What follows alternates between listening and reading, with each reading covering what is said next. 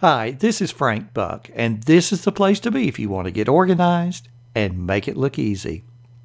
Putting tasks into a digital task manager is easy, but when you get a bunch of them in there, how do you see what you need to see when you need to see it? Well, see, that's the allure of the paper planner. You're intentionally planning tasks for certain days. The downside is, whenever you don't get something done today, it must be rewritten and that's time consuming.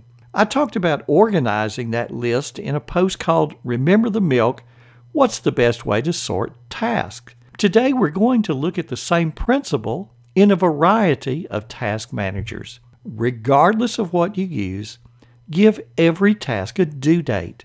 That date answers the question when do I want to see that task again? Not the actual deadline. So if the task has a deadline, I simply add it as part of the name of the task. For example, I have to get the income tax returns in the mail by April 15th. Well, I'd like to see that task about April the 1st so that I can act on it then. I also want to see when the actual deadline is. So I would put as a task on my task list mail income tax returns, open parentheses, deadline April 15th, close parentheses, and then give it a due date of April 1st. That way, I see when I want to act on it and when the actual deadline occurs. Any list is going to allow you to sort the list by due date. That puts the overdue items and those due today at the top and things for the future toward the bottom. The good task managers also simply have a Today button. Click it, and they're your task for the day.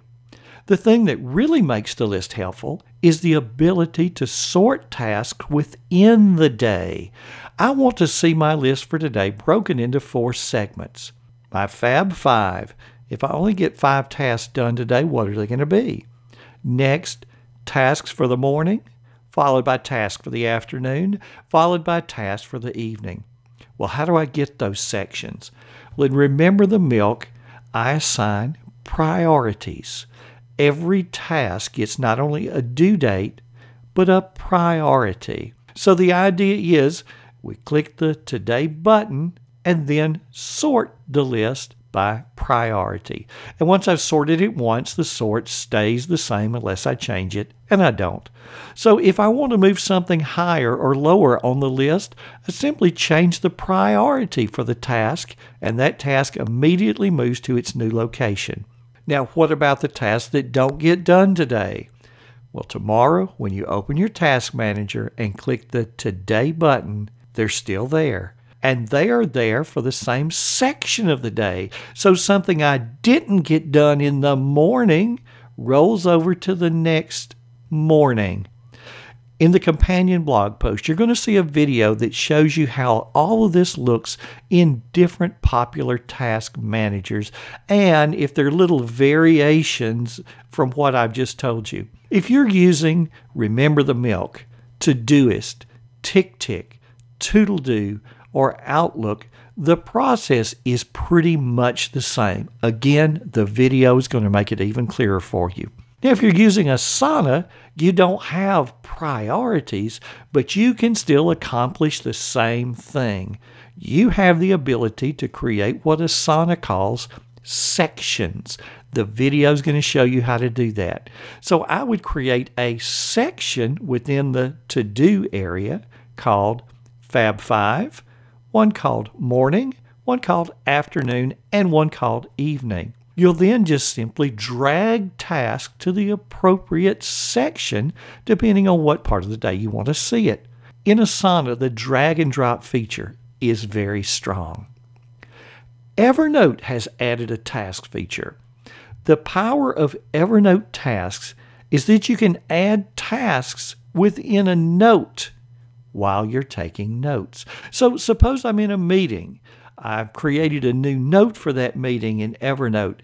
I'm taking notes.